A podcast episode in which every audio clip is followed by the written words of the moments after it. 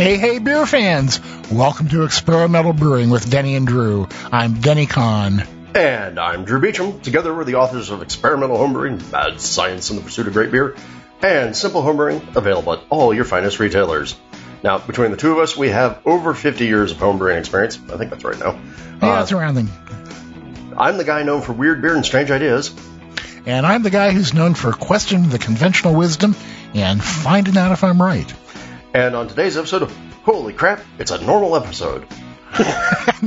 normal. I don't say you can call it normal with us involved. Well, fine. It's back to our usual format. It, it's normal for us. Uh, and so today we're going to be do- covering some beer news. We're going to be doing some talking about what we're doing in the breweries. Before we get to the lounge, where we're going to be talking to Luis and Roxy Garcia of the Tijuana Homebrew Club. Uh, we recorded this interview at Homebrew Con just to talk about what goes on in Tijuana with homebrewing and the beer scene in general. And before we do any of that stuff, we're going to take a quick break here so you can listen to these messages.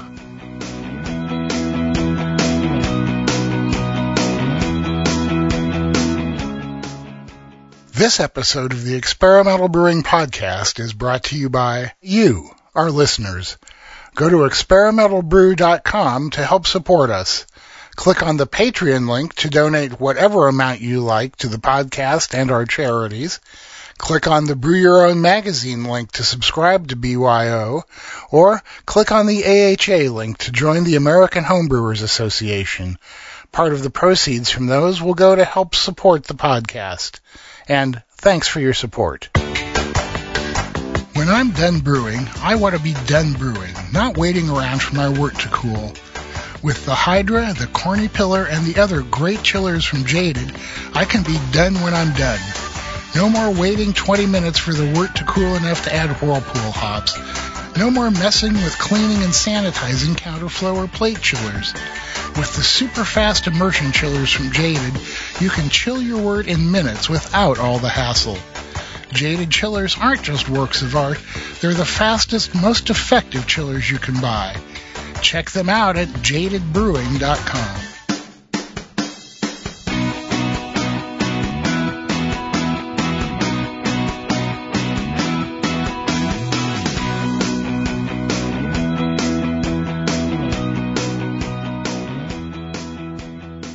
We're kicking off today like we always do with some announcements, and I'll let Drew go first. Right, and so if you haven't checked your feed, go double check your feed because the last episode of the Brew Files is up and running and I sit down with Jen Blair uh, to talk all about foam and carbonation, why you want good foam, and how you get good foam. So go and listen to that.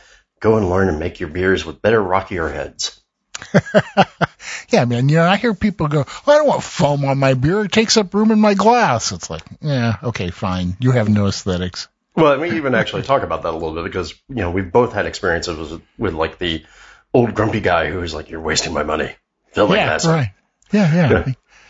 Foam matters. Foam, foam is made of beer anyway, so. And uh, don't forget that Hop and Brew School is coming up at Yakima Chief Hops in, of all places, Yakima. It's going to be happening August 29th through September 1st. Uh, great event. This is like the eighth or ninth time I've been there. Uh, it's just more fascinating every year. You get uh, lectures from people who uh, grow and work with hops. You get to tour the fields and farms. You get to tour the processing facilities. It is a really, really fascinating inside look at the world of hops.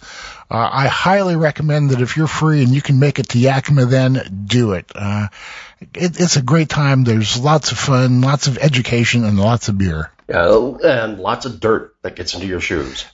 That's all you ever talk about is the dirt in your shoes. Because my shoes still have the dirt in them. I can I could grow proper Yakima hops with some of the dirt I brought back. That's very very true. but no, I, I agree with you though. It is a great time and a great opportunity. Yakima is like one of those really, you know, hysterically fun small towns in a way. You know, it is it is very rural, but also very centered on this one industry.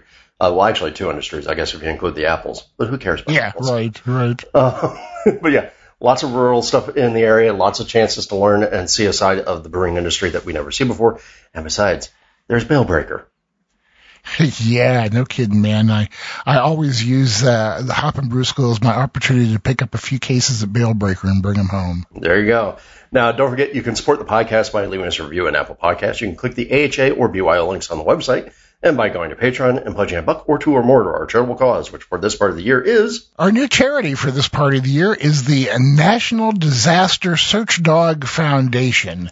These are people who take rescue dogs and train them to do searches after disasters. I mean, you've seen these dogs working like uh, earthquakes, building collapses, that kind of thing. And the fact that they're taking rescue dogs and giving them a whole new life makes it even, even better. So please go to experimentalbrew.com, click on the Patreon link, throw us a few bucks that we can pass along to the National Disaster Search Dog Foundation. They'll appreciate it. It will improve your karma. and we all could use some additional karma, particularly as we head into the feedback segment, our favorite time. it is, after all, now your time for feedback. And we got a couple of pieces of feedback. But as always, if you have feedback for the show, you can always email us at podcast at experimentalbrew.com or you can text us at 626-765-1ALE. Uh, we will cover those numbers again later. But our two pieces of feedback, one comes from uh, Trent Mushu, who uh, runs the YouTube channel The Bru Show, and you got to meet him at uh, HomebrewCon, Denny. I uh, did. Yeah, and so it, it, Trent writes in to say, so awesome to get to finally meet both of you after having been a fan of the podcast for years. To refresh your memory, I was the guy who came up after your talk and told you I made a hazy IPA with chanterelles inspired by Denny's Wee Shroomy, and I remember this conversation. Um, well, I happened to document the whole thing in a video, and it's up on YouTube. We will include a link to it, but basically, uh, the video is titled "Unleashing My Inner Mario: Brewing Hazy IPA with Mushrooms." Boy. Um, as you'll see, it is also inspired by Super Mario and his love of mushrooms. I've always been curious about adding mushrooms to beer since I first heard about the Wee Shroomy, and maybe I'll try some other types in other beers in the future. Anywho, I thought I'd share this since it was definitely a wacky brew, and I thought of Denny as I made it. Keep up the amazing work with the podcast, and maybe we can get some more ukulele, please. Trent, I was really right up to that point. well, and just to remind people, the reason to use the chanterelles like you do in the Wee Shroomy is not because it gives mushroom flavor, but it's because it gives apricots, right? Yeah, right. That kind of an earthy apricot flavor. And to tell you the truth, I have a hard time imagining this in an IPA, uh, hazy or not. But you know, I didn't taste the beer, so if Trent says it works, then I'll take his word for it. There we go. But uh, yes, more clever use of mushrooms, and boy, chanterelles that's expensive. Unless you live someplace where they grow yeah, on trees. Yeah, I mean, I, I think that he said he foraged them, but I don't really recall. I would, I would have to imagine you'd have to forge them. I mean, like if you went to go actually buy enough chanterelles, like from a even from a farmer's market, that's a pretty expensive prospect. Yeah, I mean, a, a pound a gallon, and uh, you know you're lucky if you can find them for twenty five bucks a pound.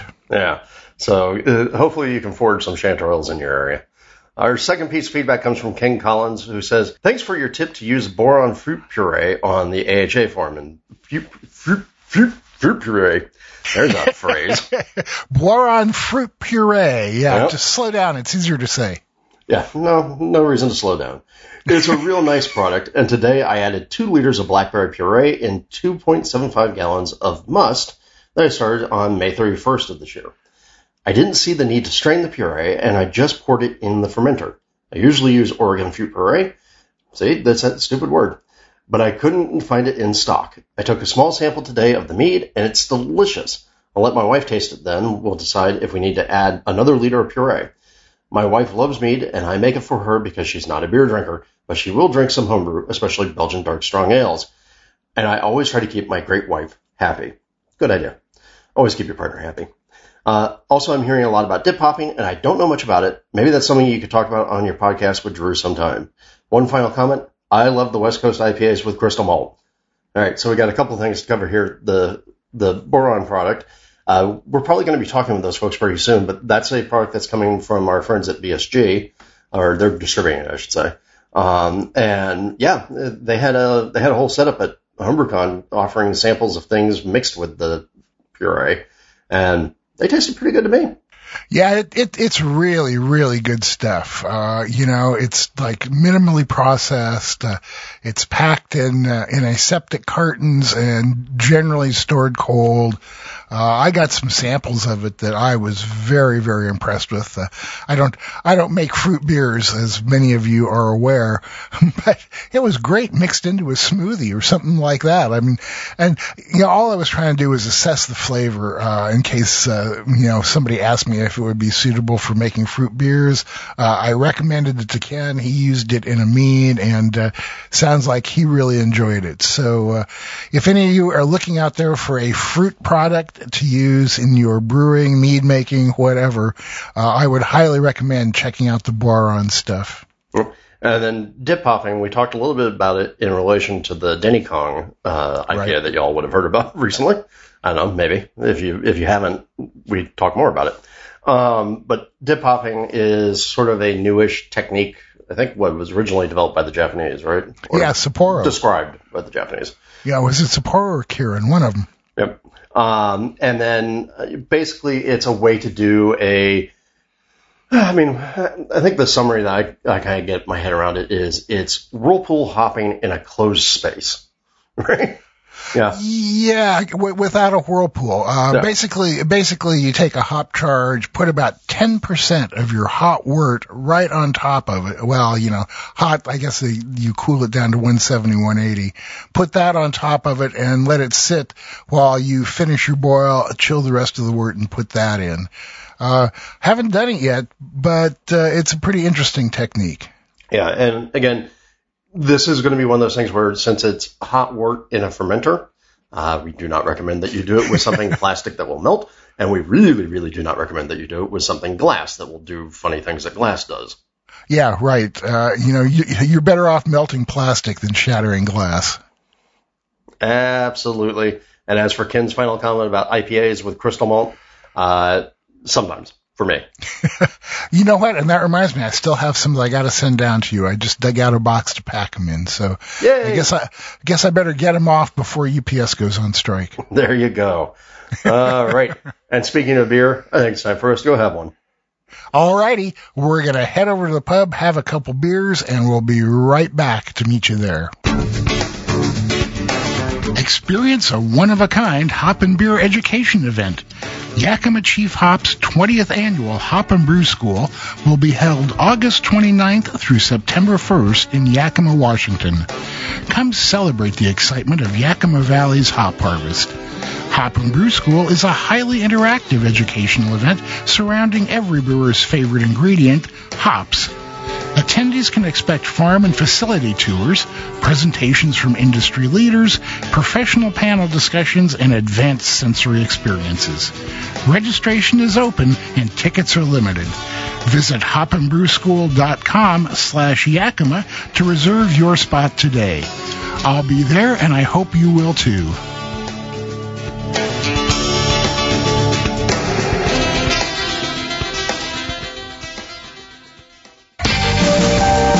This episode is brought to you by the American Homebrewers Association.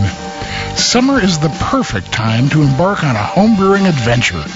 Join the American Homebrewers Association for one year and receive a free brewing book of your choice to fuel your experience.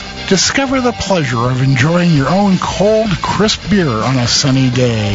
Plus, get a free book to spark your beer inspiration. So join the American Homebrewers Association and start tapping into the joys of brewing. Head to homebrewersassociation.org slash experimental for offer details. That's homebrewersassociation.org slash experimental.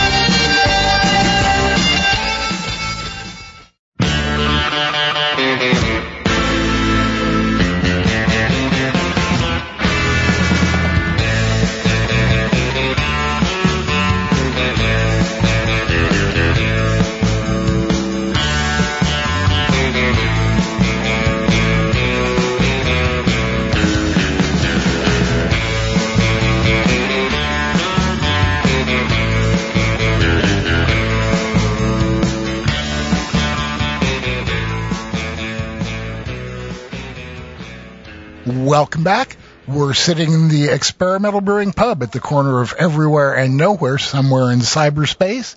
And we're drinking a couple beers. And uh, Drew has something interesting today. Yeah. So on my way back from HomebrewCon, you know, since it's near me or was near me, I drove back and I drove through the little sleepy town of Murrieta, California, which is just north of Temecula. And I decided, you know what, Drew, that's an hour and a half's worth of driving. I think you deserve something to drink and something to eat. And so I stopped at a place called uh, Solaris Beer and Blending and happened to run into a couple of friends. Hi, John. Uh, and got pulled in, uh, pulled into the brewery and shown the wares of the joint. And one of the beers that they were most proud of, and I think was pretty dang awesome, is a beer that they call RMS French Pilsner. What is a French Pilsner, you may ask? And I think that's a perfectly valid question because, as far as I can take away from it, this is essentially an Italian Pilsner concept only made with Aramis hops, right? So French hops in it. Um, and the Italian Pilsner sort of being that gently dry hop suffused beer, right? So take a Pilsner, sort of a Northern German style Pilsner, uh, inspired idea, give enough hop bitterness to it, and then just dry hop, and then just dry hop it so that it just goes supercharged with all sorts of fancy aromas from non-standard dry hopping hops, in this case Aramis. It is crisp and dry like a Pilsner should be, but at the same time it is an almost overwhelming mouth experience just from the amount of hop on it. Uh, and so, like a lot of things in the trends in this world, hoppy lagers are kind of rad right now. One hopes that kind of continues. Uh, and uh, this is a pretty good example of that idea. You know, and I don't know if it's uh, pronounced Aramis or Aramis, but I thought there was a pretty clever idea to use RMS in the name of the beer, which is, you know, kind of like a yep. phonetic pronunciation of the hops. Although to those of us in the audio business, RMS has a totally different meaning. Yeah, and there are a few different meanings about it in the computer world too. But in yeah, this particular sure. case, I would highly recommend uh, Solaris. Uh, and they're not just doing things like this. In fact, I kind of view Solaris as sort of being almost the city version of the next place that you're going to talk about once again. yeah, once again, I am having an Alesong beer because I had one of these the other day and it was just astounding. It's uh, it's called a piquette. And you may know piquette as a wine term where the pomace from the wine is re-fermented after um, after the wine is is done, and uh, and, and uh, there's a wine made out of that. Yeah. So, well, I think very very important. Let's back up for a second. The pomace is basically all the leftover grape matter after right. pressing. Right. So yeah, there's still a lot of stuff in there, and you know, traditionally there's a whole giant tradition of making sort of table wines out of it with like a little extra sugar and the juice and that sort of thing. So Right. And as I've mentioned before, uh, Alesong is next to a very, very large and well-respected winery. So, uh, they, they do a lot of kind of symbiotic things there. So, uh, Alesong, uh, got a hold of some pomace from them, put it in some French oak barrels, uh, went to the cellar, picked the lightest beer they had, which was a grisette, and uh, aged it in, in the uh, in the oak barrels on the pomace. Has kind of a uh, oh, a, a, a, kind of a reddish pink color to it. Um, the grisette itself was just stunningly good. Uh, a nice bitterness and hops that blend well with the Brett in it. And then you add that pomace in to get a little bit of that fruitiness in the back. And it is a just delicious, delicious beer. And, uh, I'm you know, I always say, well, most of you won't be able to get these beers, um, and this one is even going to be harder because it was never bottled. Yeah. Well, and I will say about Piquette and whatnot. Um, if you're in a grape growing region, Denny is, I am. Uh, maybe you're not. Take uh, take a look around and find when your local winery is doing something, or your local winemaker friend, home winemaker friend, is doing something, and actually work with them. You can you can probably get the pomace off them without much problems because it's waste product for most people. Yeah, they're just going to throw it away. Yeah. Uh, you know, and uh, Alesong does a lot of beers, you know, with must also from from the winemaking process, and so you know you may have that opportunity also if you live in a winemaking region. Yeah, and I would highly recommend actually playing around with blending wine and beer. In fact, I think we need to do an episode on that before too long because there is the whole idea of Italian grape beer. I have done many saisons back in the past that blend wine and and beer together. Uh, it's an interesting technique and lends some different flavors. So those are the two beers that we're drinking, and it's time for us to cover the beer news. And I can't think of any story that we have to talk about more than this one, because uh, you know we've talked in the past about the struggles happening in the beer industry, and now the struggles have finally hit something that I think shocked a lot of people. Uh, even even if you were paying attention, probably shouldn't have been shocking. Um, and that, of course, is Anchor and what's happening with Anchor. Now, as we're recording this, I think it was about, what, a week ago from the time we started recording this, uh, Sapporo put out an announcement that effectively they've ceased operations at Anchor. And Anchor Brewing Company is going to be kaput. No more. Gone. Oh boy. So obviously a lot of hue and cry in the beer world about this, right? I Denny, you saw a lot of people kind of losing their gobs. Yeah, definitely uh, so, man. Well, and I think first things first, uh, and Denny, you, you put this out there too. Uh, businesses fail. This is what happens with businesses over time. Um, however, I think the reason why Anchor is hitting people so hard, as opposed to a, a lot of the other brewery closures that we've seen over time, is Anchor and the whole story of Anchor is such a is such a foundational cornerstone in the myth of craft brewing in America, right?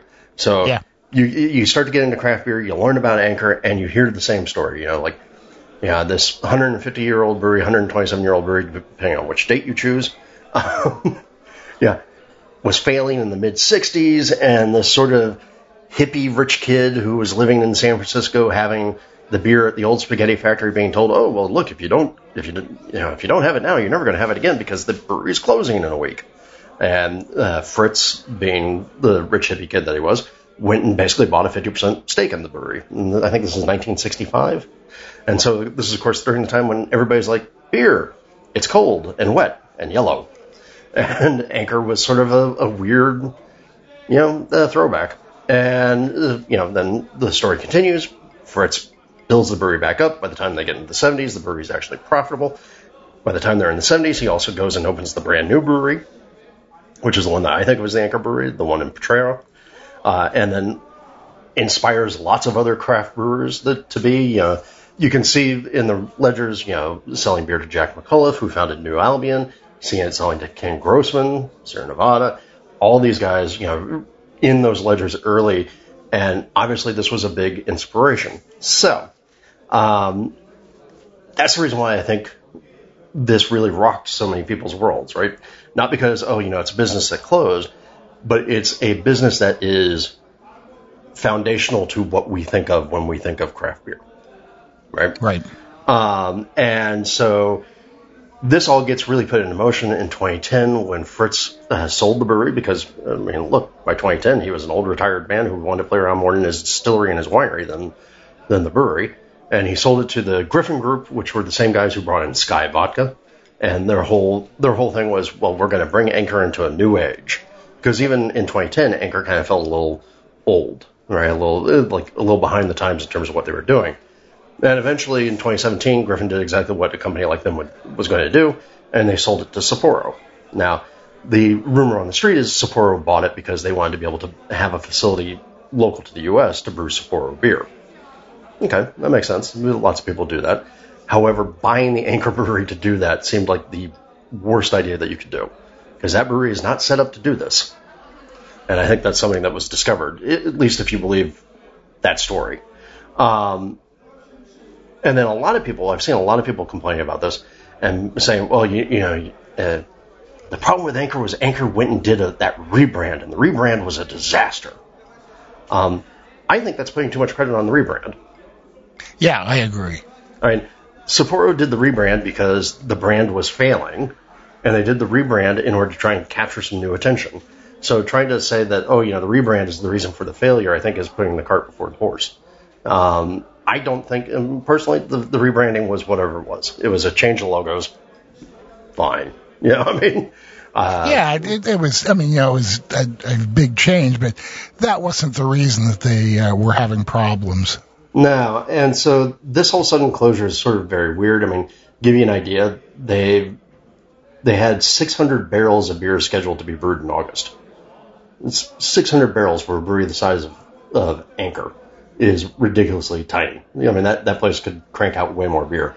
So obviously they were having a lot of problems. And earlier this year we had talked about on the show, they, they announced a pullback to only doing distribution in California, trying to find buyers. Uh, nobody came forward before this announcement.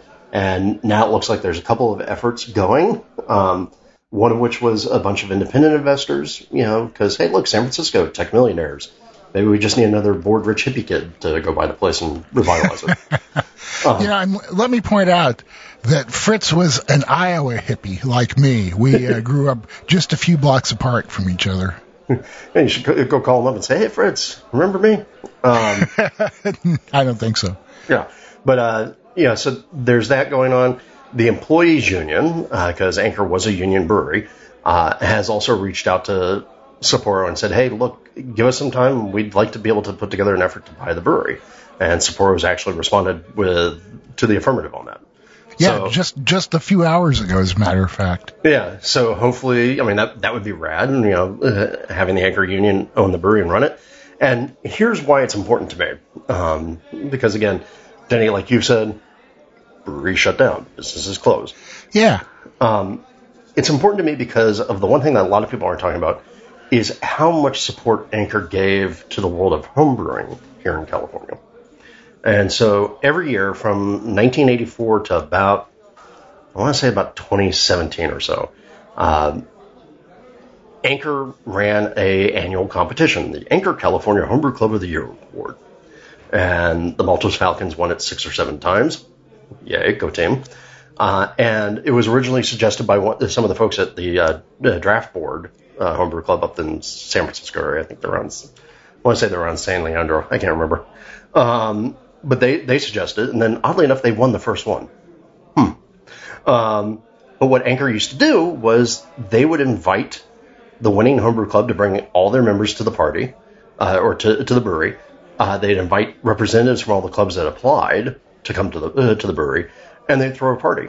And it was like a, a multi-hour affair where the brewery staff made a barbecue chicken dinner with corn on the cob and all this other sort of stuff, all the fixings, dining out on the brewery floor. And if you've ever seen pictures of the, the Anchor Brewery, uh, you know how pretty this was. It, it's a giant German copper facility. They literally shipped the brewery from Germany, from an old German brewery that was shutting down, and reassembled it here in the States. And this party would go on, the taps would be open, uh, and it was a hell of a time. And the thing that they would always do is they had a, a trophy. Because, of course, you had to have a trophy. And it was this weird wooden multi level tower Stanley Cup thing uh, where every year had a different plaque on it saying, hey, you know, this year the Maltose Falcons won. And at the very, very top of the tower was this little, I say little, not so little, this copper mug that was designed to be slotted in and out of the trophy. And the copper mug was built with the leftover copper from when they actually installed that new brewery. Uh, it was built by one of the last coppersmiths here in the in the U.S. And the thing's about a quart. It's big enough that it kind of covers your whole face. And what they would and what they would do is they would they would fill the mug up with some beer, and they would bring it out to the club president of the winning club, uh, toast everybody there, and then the club president would chug the mug. Or if the club president was smart, he would share the mug with the club. Um, I was not smart. I chugged the mug.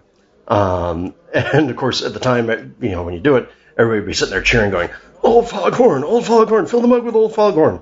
Uh, most people did not do that because most people have at least enough sense of self-preservation not to do something that stupid. Because uh, again, it's a quarter beer. Uh, yeah. Yeah. When when I did it, I chugged Liberty because I have a sense of self-preservation, but not that much. Um, and yeah, I will tell you that like one of my best beer experiences is just the the memory of cold, stinging, hoppy bitterness coming out of that mug and sort of covering your whole face and like a full 360 beer experience. Um, and right now, actually, I will tell you with the, regards to what's happening with Anchor, the one thing I want to know is where's the mug? Somebody find and somebody get that mug into into the Smithsonian. Um, but the reason why I was not surprised at Anchor closing down was what had happened over the years with the party. Uh, after Fritz had sold the brewery, the party sort of became lesser and lesser, shorter, uh, less generous. And then eventually, after Sapporo bought it, it became a matter of, oh, hey, great, you guys have won the, the competition. Send us a recipe. We'll brew it and we'll put it on, on display at the taps, you know, their little public spot. So suddenly the party was no more. It was just, hey, we'll, we'll brew a beer in your honor. And that, that told me a lot about sort of the, the relationship that the brewery was now having with its local community, right? And, and the enthusiast community. Man, really, that just kind of tells the whole story there, doesn't it? Yeah. But again, I want to know where the damn mug is. I don't care about anything else. I want the mug. I want the mug to be safe, preserve it. It belongs in a museum. Yeah, as, that's right. As, as someone would say. so, Denny, any other thoughts about Anchor? No, man. I mean, it, you know, it's sad to see it go. I hope that uh, the employees are resurrecting it because uh, that would be the ultimately best outcome. But it's like, like I always say, you know, things change and, uh, that's just that's just one thing. And the longer you're around, the more you see things change, and uh, you get upset about the things that matter, and you get less upset about things that matter less. Yeah, but like I said, I mean, to me, the reason why I think people were reacting so much with Anchor was just because of that foundational cornerstone aspect. You oh, know? Oh yeah, I agree. But all you know, everything, all things must pass. How's that? there you go. Speaking of hippies. yeah, right. All right, enough of that. Let's go brew something.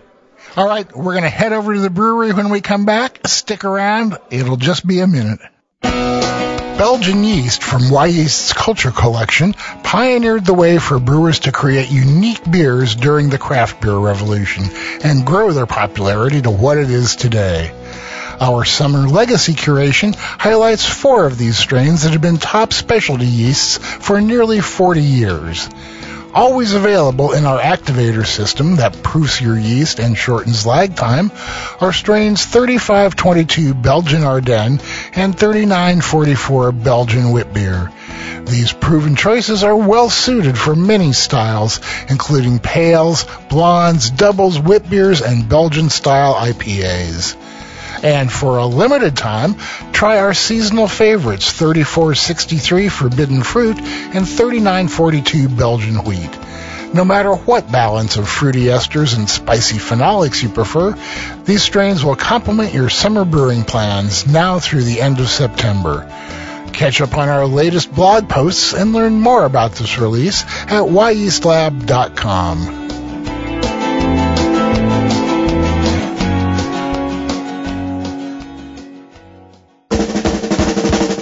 next generation of countertop home distillation systems is here. The all-new Air Still Pro from Still Spirits is a revolutionary still that will look right at home alongside your everyday kitchen appliances.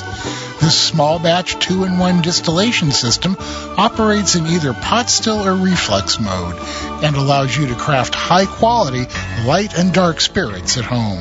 No hoses, no complicated assembly, just plug and play. The AirStill Pro column cools itself with a built-in high-powered fan. The Still Spirits AirStill Pro is available now at your favorite homebrew retailer. Learn more about the AirStill Pro at stillspirits.com or check them out on Instagram, Facebook, or YouTube.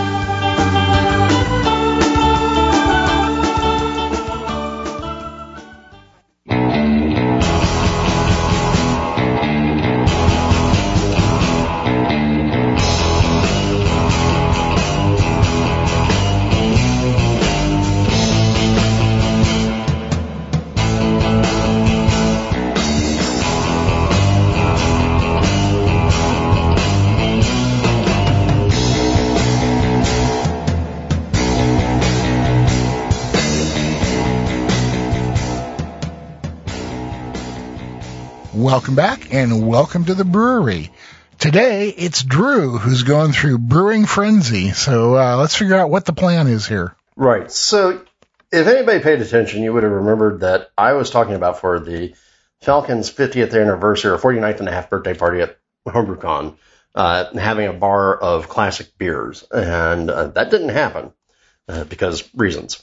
Um, and so I, our 50th anniversary is actually literally next year, uh, which is sort of strange, but here we are. And I decided for Southern California Homebrewers Festival, which you all know that I love dearly, that we were going to do this 50th anniversary bar for that party. And so now it's down to planning out 13 or 15 different beers, depending upon how many people I can get uh, to actually do this. Because here's the logistics challenge. I can't brew all this myself, nor should I, because some of these are other people's beers that, that they're known for, right? So John Aitchison, who's an old time club member uh, of ours, uh, he's going to brew up his Adam beer, which was inspired by Hair of the Dog years and years ago. And, you know, reminds me, I should probably have him on to talk about Adam beer. But, um, you know, do his Adam beer, do his Bohemian Pilsner because he's one of those weirdos who loves to actually do decoctions. I don't understand it, but there we are.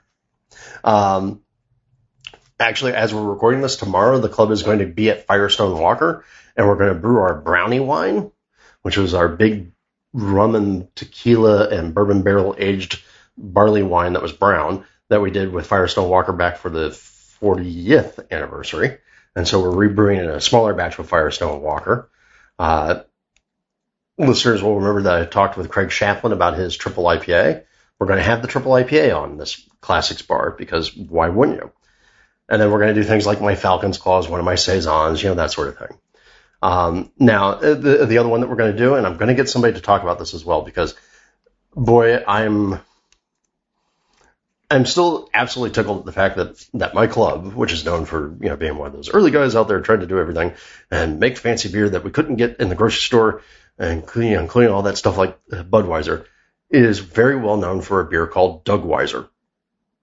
And so I'm going to look forward to trying to figure out how to redo that beer because that actually involves an American cereal mash with rice lava.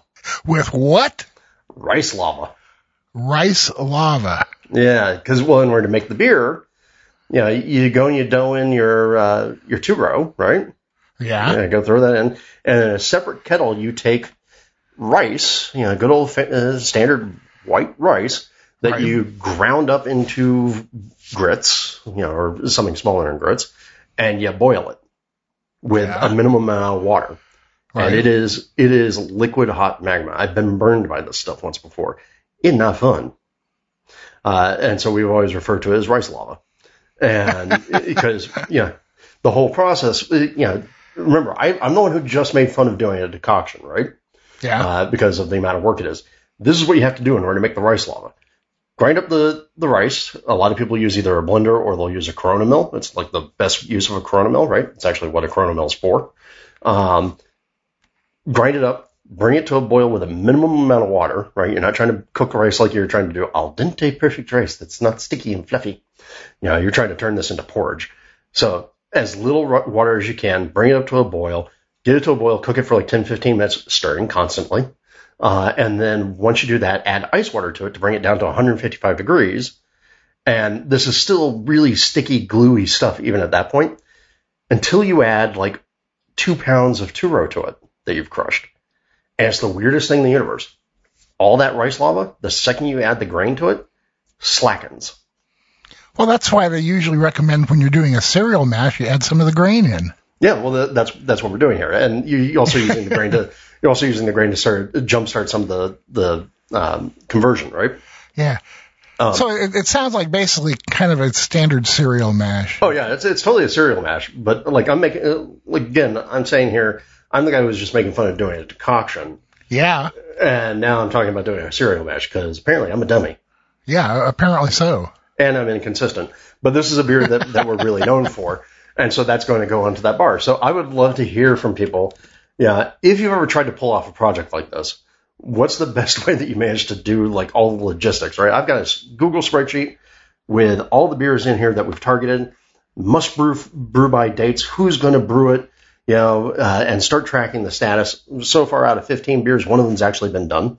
Uh, and yeah, I- I just want to uh, see what people are uh, thinking out there for managing a project like this because, boy, is it going to be weird. The other thing I thought was funny was when I asked the club to vote on beers we're known for, and I even asked people from outside the club too.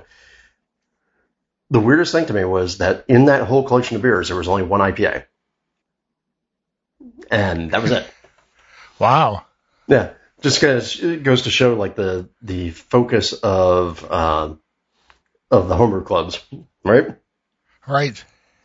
So there we go. That's what I'm getting ready to brew, except for I'm also getting ready to brew something else that was inspired by a listener, right? So to set the stage for what's coming next, uh, Denny and I were hanging out at HomebrewCon, and we got approached by a listener who looked at us and said, you know, all right, which one of you is the better brewer? And that's a fun question, isn't it? You know. Way, to surprise somebody uh, right out of the gate. I mean, And- I, I don't think that's a question that even has a real answer, but we decided to Well, we decided to pretend like it did. Yeah, and so we we sat there and said, well, you know, I mean, look, the the truthful and actually correctly diplomatic answer is we're both better at different things, right? Like I, I would totally give Denny the edge on making an IPA. I would totally give me the edge on making a saison, right? That Yep. shouldn't be terribly surprising. Uh, the one place where we got into a sticking contention was who could make the better triple.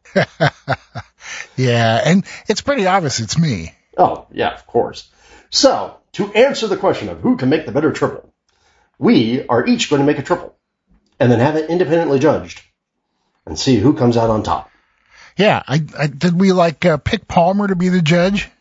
Well, uh, Palmer, I think uh, we'd also roped in Mike Brennan. Uh, Oh yeah, that's right, that's right. Yeah, Uh, it, it probably need to get Annie so that she can be saucy with both of us.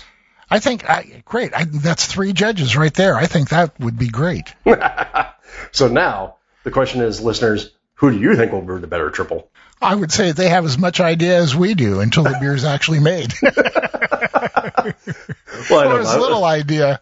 Well, I know, but uh, I'm always fascinated to see what people uh, will do.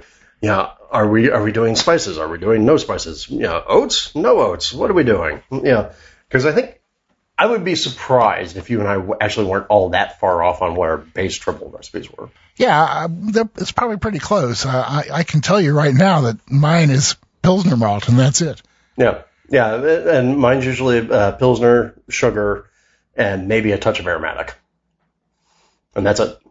Yep, yep. I, I used to do all that other stuff, but I, I've cut back to just Pilsner and sugar. It used to be an adventure, and then I took an arrow to a knee. Um, sorry, I've been playing a lot of Skyrim recently, folks. Um, but yeah, so th- we do not have a timeline yet for this, but uh, I figure triple is not too bad to do here during the summer months as I'm sweating in the brewery. Uh, but it'll be it'll be fun to see what happens. Uh, now we just actually have to make this a thing. Yeah. So when is your party? Yeah. Uh, oh, the fiftieth. Uh, It should be next October. Oh, okay. So, yeah, this is this is kind of like on your procrastination schedule then. Oh yeah, but not the triple throwdown. The the fiftieth Right, no, no, anniversary no. brewing is. Right. Yeah. Um, yeah, yeah. Although I do have one beer I have to brew next month in order to at least have it have a shot of being ready for the October party. Aha. Yeah, and so uh, that that will be a lot of fun because I accidentally blew through all of my uh, Falcons claws at uh, HomebrewCon. Oops. You took it to HomebrewCon? I didn't even get any. Well, you left club night before before you even wandered over to our booth. No, I was. Uh, your booth was the first one I went to. Ask Ed. Oh well, yeah, but that's Ed. Um, no, it, it, it, it was on tap there.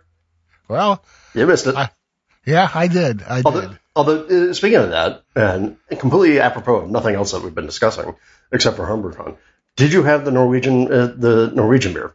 The Norwegian was that the weird barley wine? No, no, no, no. This was uh, Dan Pixley, uh, aka Milk the Funk. Oh, Okay. yeah. No, no, I definitely did not. Yeah, uh, aka uh, Snafu, somehow got his hands on actual Norwegian farmhouse beer brewed in Norway, fermented in the Norwegian way, uh, bottled in plastic PET Pepsi Max, I think, uh, soda bottles, and stowed away in luggage from Norway to the U.S.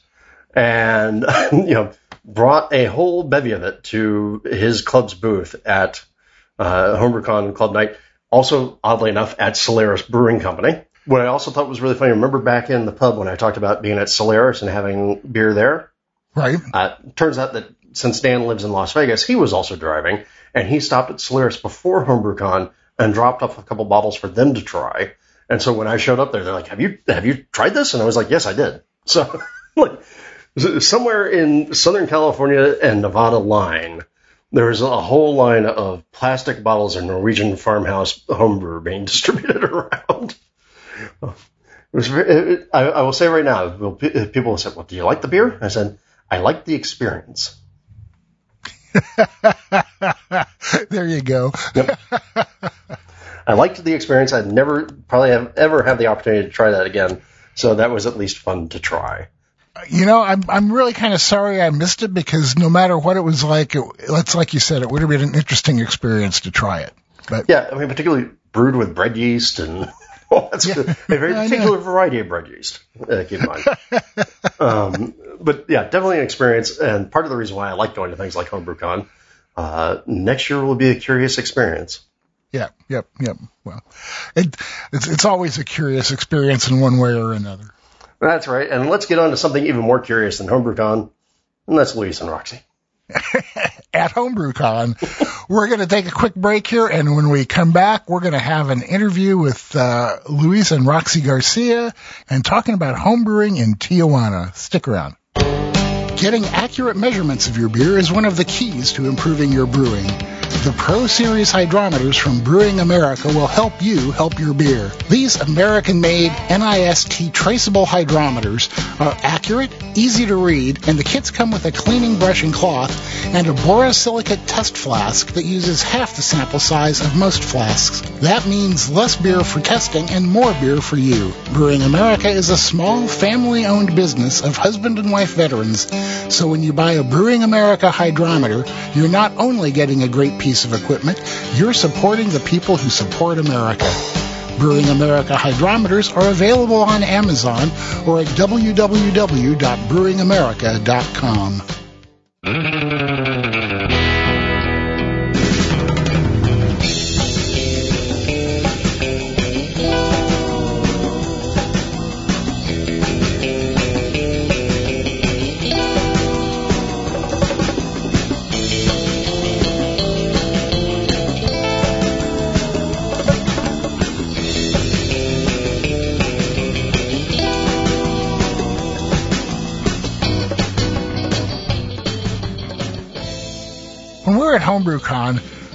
about a couple people who we really, really needed to interview for the show, uh, Luis and Roxy Garcia. Uh, we got in touch with them. Drew sat down with them for a while to chat, and that's what we got for you now. Yeah, I think you were off signing things at the White booth when we did Probably. This, but, but uh, I cannot say enough about like how wonderfully kind and generous and funny uh, Luis and Roxy are, and giving us their perspective on, um, you know, how homebrewing has evolved down there in Tijuana, what the whole scene is like, and how things are improving, and how much they really want to uh, promote the idea of like, yeah, hey, come uh, come check us out and, and have some fun with us uh, there south of the border. So go sit back and also find out who's the better brewer. yeah, and I wasn't surprised. All right, well, you two, it's the last the last day of HomebrewCon. Yes. Let's introduce you to everybody. Roxy? Yes. Give people your name. I'm sorry? Tell people your name. Oh, well, uh, my name is Roxy Garcia. It's actually Rosa. I go by Roxy. but, yeah. All right. And Luis? Uh, uh, my name is Luis. Um, I'm a home brewer from Tijuana. Uh, we're part of Socal Cerveceros, Tijuana Homebrew Club, and we're sisters clubs with uh, with Quaff. So. Uh, yeah, I was gonna say there's a real close relationship. It feels like between THC and Quaff. Yeah, yeah. There's a lot of back and forth. Uh, probably Tijuana is mostly inspired by the San Diego scene, right? So it's it's a lot of beer. It's a lot of uh, uh, people who work in, in, in San Diego who is from Tijuana, so they they you know can relate a lot. There you go. All right, now when did when did THC start? THC started 10 years, 10 years ago. ago. Yeah, we just had a, our anniversary party uh, November, I think. Yes. And uh, it was it was fun. Uh, I, I kind of felt like I feel right now, so I, I remember it was fun. Um, and uh, it started with I think either five or six people who used to drink together at a bar. We joined late, later to uh, like four years later. I joined and Roxy joined like Three years three years ago. ago. So right when I started yeah, homebrewing. yeah. Um, but pretty much the same guy, the same guys who started it are still around in the club. That's So yeah, uh, a couple of them started breweries, I think. Uh, Ludica, I don't remember which one's the other one, but I think I'm not sure. But Ludica for sure, yeah. That's, Well, and so tell me a little bit about the, the craft beer scene in Tijuana because I think that's still a mystery to a lot of folks, right? Oh, okay. Yeah, yeah. So, so one of the things that we have as an advantage is having San Diego so close, right? So pretty much, uh, it must be probably the oldest. Should be around either 10 or 15 years, Mhm. which is like not bad. And um, in that in that span, we have had a lot of breweries come in and uh, grow, and some others fade out, fade out. So which is good.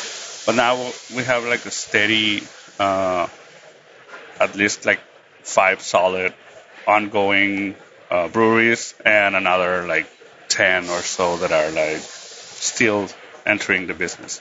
So it's it's it's pretty hefty, um, and it it like expands into Baja, like Ensenada, Rosarito, Mexicali. They have like different breweries, and they're they're pretty close together. It's pretty much a a, a brotherhood of uh, of breweries. So so that works. Well, I, I think it's hard to be in the craft beer business and not have it, you know, do that, right? You know, it's like because you're doing something very silly and risky, and you know, and, and everybody's leaning on each other for support. Yeah. So let's talk. How did you get started homebrewing? Uh, well, I started homebrewing like six years ago, but I bought my first kit like seven years ago, right? So everyone has that story. When, it just sat in the closet. yeah, yeah, it's like literally. And uh, but uh, here's a fact: uh, most of brewers in Baja and in Mexico, we start up with all grain, so we don't use uh, extracts that much. Right. It's it's easier to get grains than it is to get extracts. I don't know what's the reason, maybe distribution or something, but uh, but most of us start that way. So everyone like starts all grain. So I had my kid for like a year there, and uh, one day I was like, no, no, no, I have to do this. And I think it wasn't the first one wasn't amber, wasn't that bad. I think it was really sweet, so probably it wasn't uh, like well mashed. and uh, but I drank it, so I feel very proud. That, that's always the key. I drank it. Yeah, exactly. Now, Roxy, how did you get started? I started because of him. Well, I met him and through one of the members of THC, also who, who was a friend of mine, and he was brewing someday, and I was like, okay, I'll go and I'll just toss something. I don't know. So I started. We we like different styles. Like I like the stronger ones. He's always going for uh, lagers and something Oh, yeah, like. little and I was crispier, like, Kolsch. I yeah. want to do a double IPA. I want to go with Imperial Stout. And he's like, okay, okay, let's do this. So that's how for, he uh, let me know about the She Brew competition. And he's like, you have to uh, brew your own beer because I was always just helping him. Uh, and I'm like, okay, so I have to start from scratch and look at the recipe and all of that and put together my recipe. And I'm like, okay, I'll do it. So what do you want to brew? A double IPA. That's your first beer? Yeah, sure, a double IPA. So first beer, first gold medal at She Brew. So that's how it started. The itch for yeah, for learning more hardware. styles. Yes, and All right. The risky question: yeah. Who's the better brewer? Oh, she is. like, there's no risk, like, at all, at all. That's so funny because uh, when she started competing, uh, you know, it's a male-dominated Yep. hobby, right? No. So every so often we got we got asked if if I was brewing her beers, right, or brewing for her, and uh, and I'm like, no, her her beers are 37 points and over. Mine are like 25 to 30. That's that's very different. That's I'm not I'm not like doing this ghost brewing for her and keeping the crappy mines for me, right? It's like come on, that doesn't make sense. So, I mean, they're not crappy. I'm just not that into competition. So I do a little off-style thing. So whatever. It's But, a good uh, brewer. so, uh, so yeah, she got bit by the competition bug, and she's been relentless since then, man. So, what do you think you do that's better than what he does?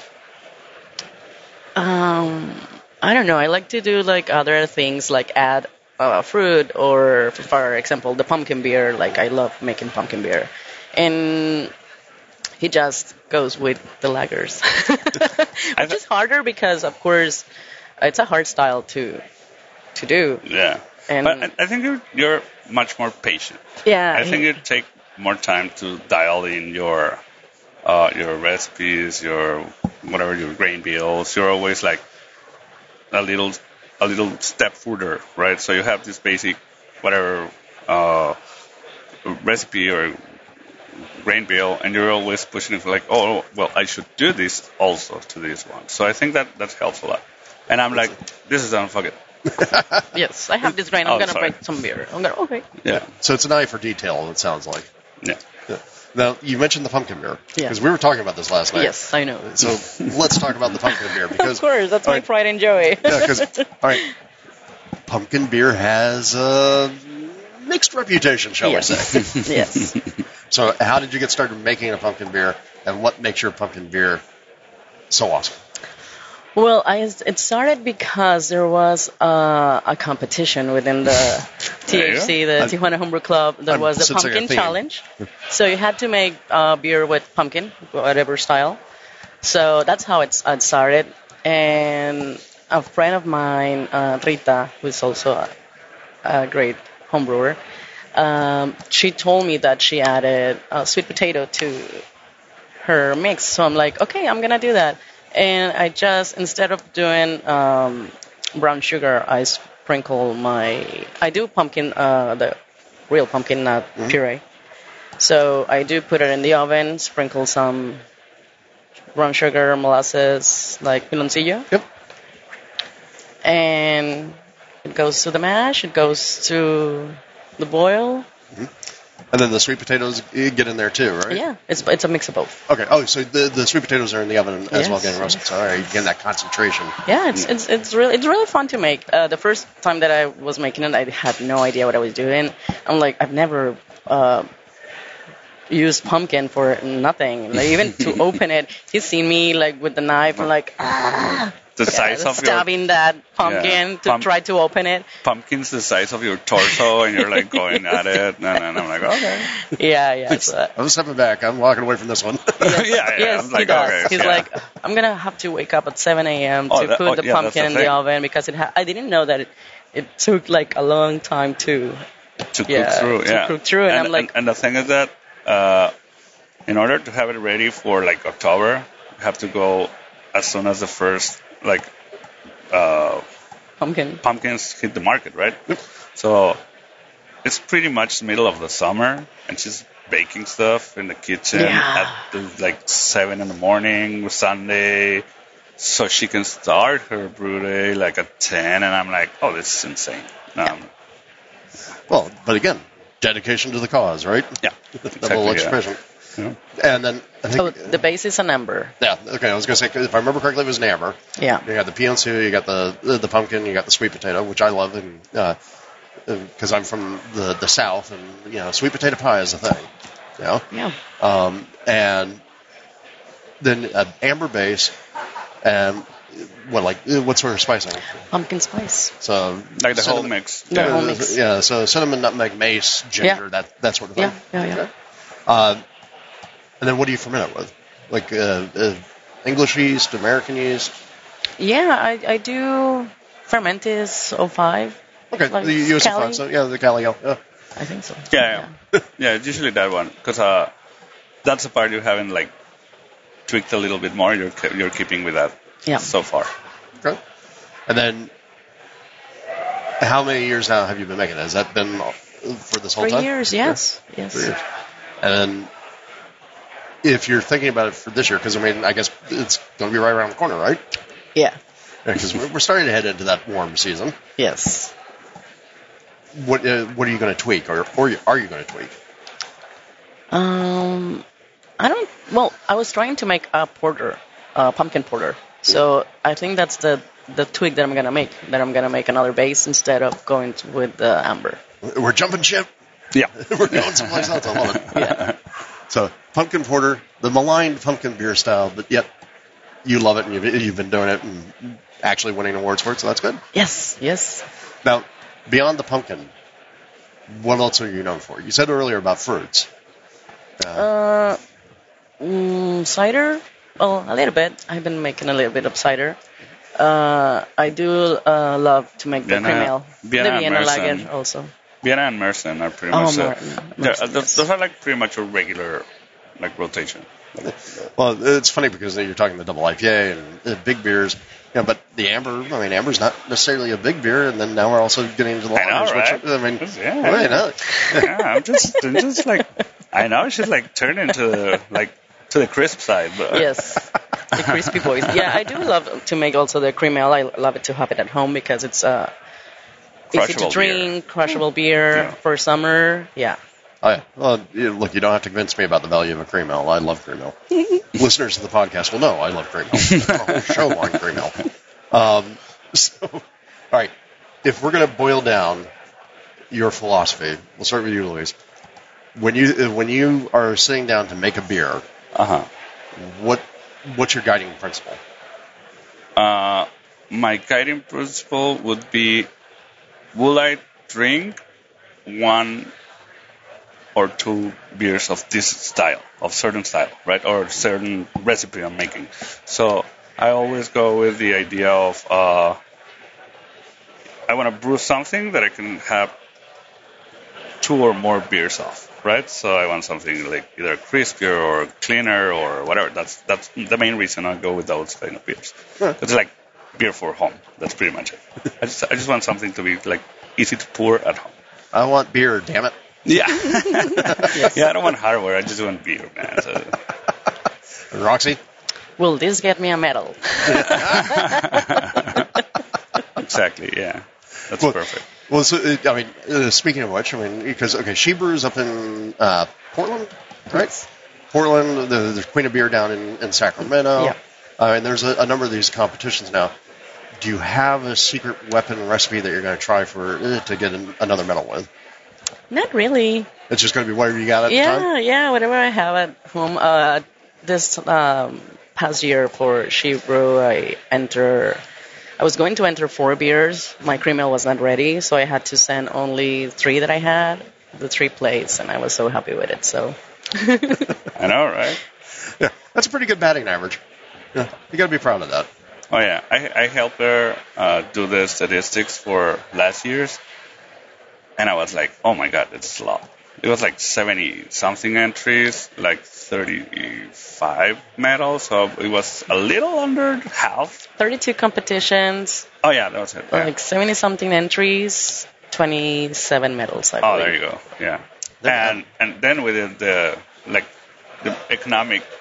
Uh, Don't say the economic statistics of it because it's expensive, man. It can get Oh, yeah. expensive. Yeah, but, uh, to but I mean, cheap, it's a hobby. to cheap everything, to get it ready, make Mm-hmm. Yeah. sure that it's not damaged. That's the yeah, that's the quality control that I usually So- go to. So. packaging. Yeah, So- packaging is my The package is your, your secret weapon? yes, yes. There you go. Well, Um, I mean, look, that's part of the reason why I don't compete because one, I'm extraordinarily lazy, and then two, I look at the, the shipping cost for everything. I'm like, Yeah, yeah. and, and then also I think, you know, every beer I ship out is one I can't have for myself. That's, that's what me. he thinks. That's me. Yeah, Yes. that's exactly me. So last year, uh, it was like heavy on competition. I mean, 2020 was supposed to be like her competition year, but it something happened around Yeah. somewhere yeah, or whatever. Yeah. But uh, but then we were like, oh, everything's coming back together again, so let's try it this year, right? So that was 2022, and the whole year was competition. We were brewing probably once a week, like pretty much every weekend we were brewing, and we were shipping probably three times a month. So it was absurd amount of uh, of effort and, and Yeah, because we passion have to and, and cross I the mean- beer over Right. because Oh yeah, uh, it's just it's just like a legally binding thing because uh, we sort of have to get across the border with. Uh, I mean, we're allowed to cross with a six pack, right? Right. And you know how your uh, postal service is not friendly with us, right? So we have to do that double double dipping into something borderline illegal. So Yeah, yeah. Yeah, I'm shipping yeast samples. Yeah, exactly. Right. Yeah, Glassware. glassware. We do we do glassware. It's like Decorative bottles filled with oil. Yeah. yeah. Yeah, there's all all sorts of dodges people put about that, but uh, but that is true because I was when you were ta- talking about the shipping, I was like, okay, well then we also got the border. Yeah. Oh, that's a whole other ball of wax. So yeah, you guys you guys are kind of skipping over that stuff, which is good. Um, so Roxy, for people out there who are going to compete uh, or have that passion for it, what would you say is your biggest recommendation to them? My biggest competition? No, Or- biggest recommendation. Oh, recommendation. Uh, we'll just keep brewing, keep sending beer, uh, share it, share it with people also if you have the chance, so they can taste it and let you know if it's a good beer to compete Yeah. or not. So you can also get a chance of if you're not tasting it, at least someone else can get Yeah. to try it and see that. I yesterday I, I brought a couple of beers already. I didn't get you one, but you were not there. so it's I I was so happy to see that people were liking the beer that I make, the beer that I won medals with it, and it's like sharing is caring. So And uh, I I think uh, for the competitions, uh, value the feedback.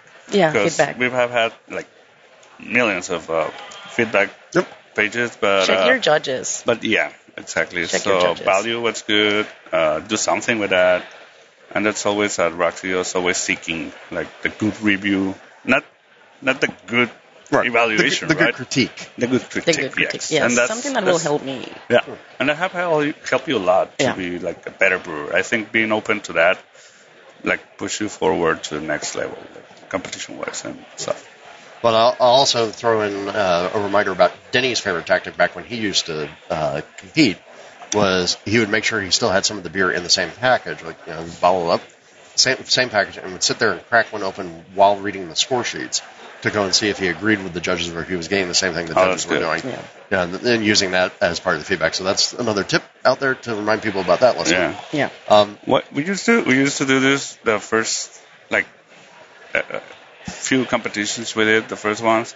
We used to get like if we're gonna send three, we're gonna keep another two and storage in the garage, like not temperature controlled, right. just like throw them around so they get like the worst treatment treatment possible. Because that's probably one scenario that they're gonna go through, right? Right. So if you're if you're uh, sending your beer to like I don't know beer or I, I mean uh, airplane or uh, package uh, like what delivery companies. Yeah. They're gonna they're gonna not they don't care what they're what that is your beer. And it's award winning so they're gonna treat it like everything else Because they uh, don't know it's beer. yeah they don't they're because you're not supposed to say that right? But uh, so so part of it is, is having that like control sample and be kind of aggressive with it.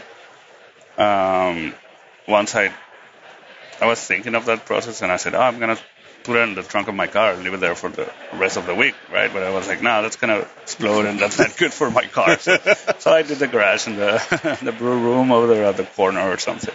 So that works also. all right. So, what's the next beer you're going to brew, Luis? Uh, I think um, I want to rebrew a Kolsch I did because we just got a what's that? Uh, Brewzilla. Right. This is our rest year, so we're taking it a little easier. Yep.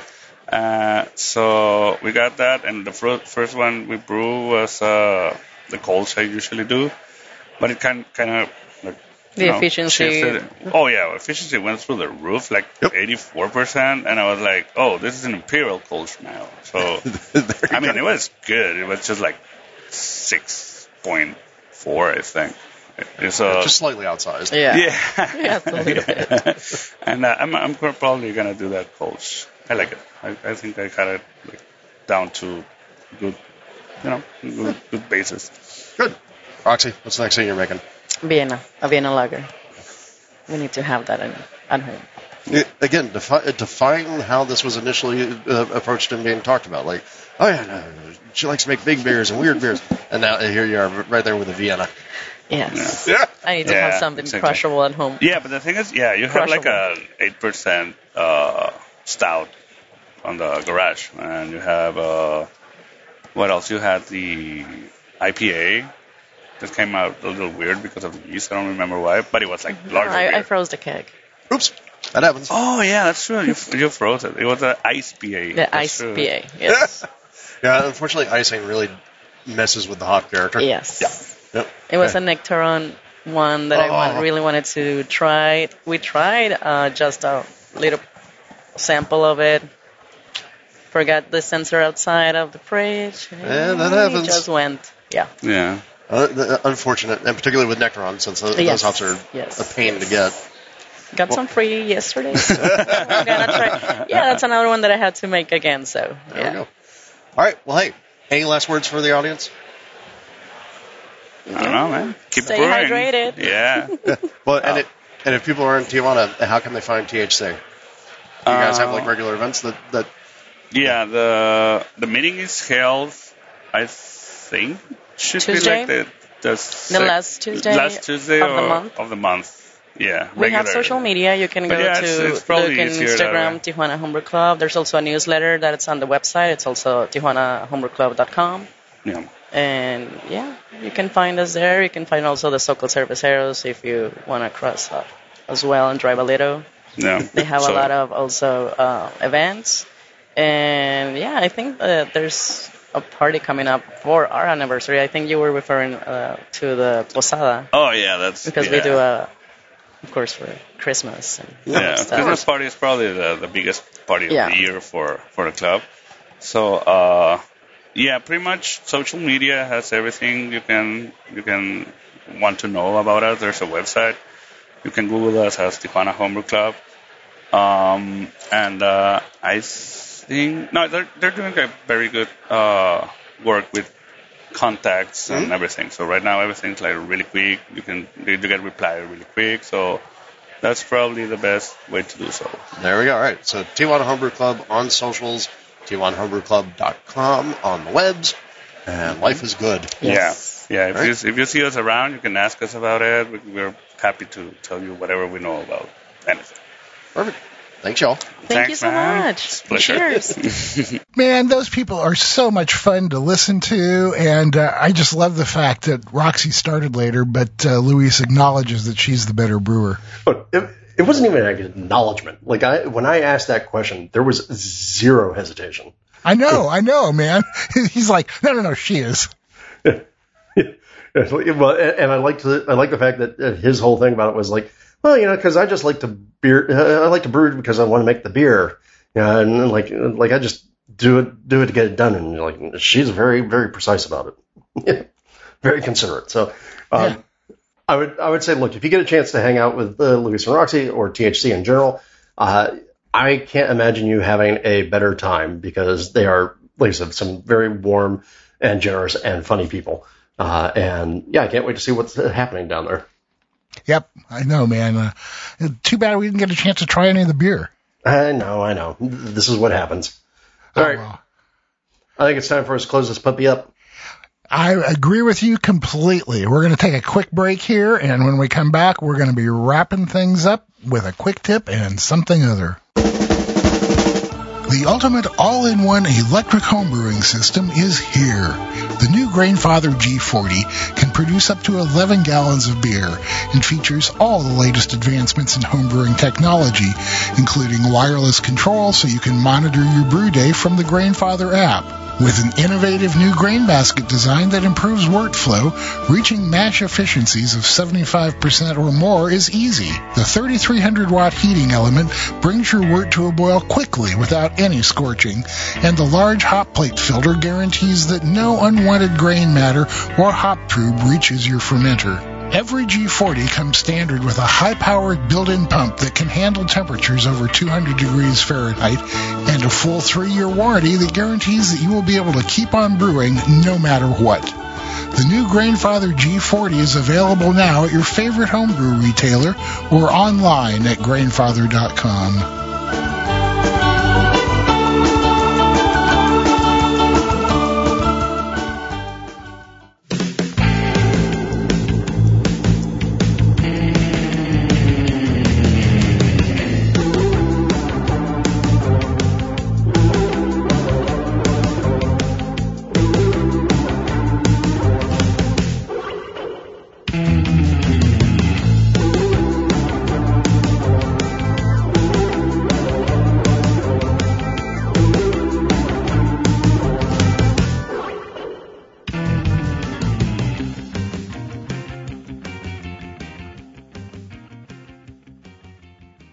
Hey everybody, welcome back. It is time to get out of here. And before we do that, here's a little quick tip. Uh, I recently have been brewing beer with uh, eight year old grain. Now I know that many people that would just totally freak them out.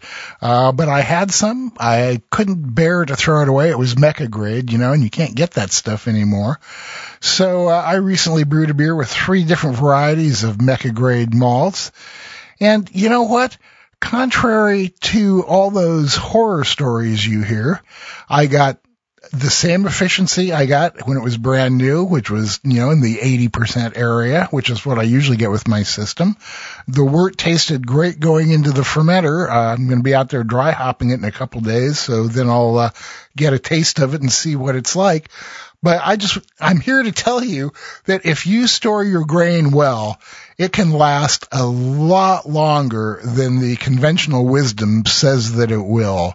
Uh, you want to especially keep it dry and cool if possible. Now, I, what I do is I leave the grain in the bags.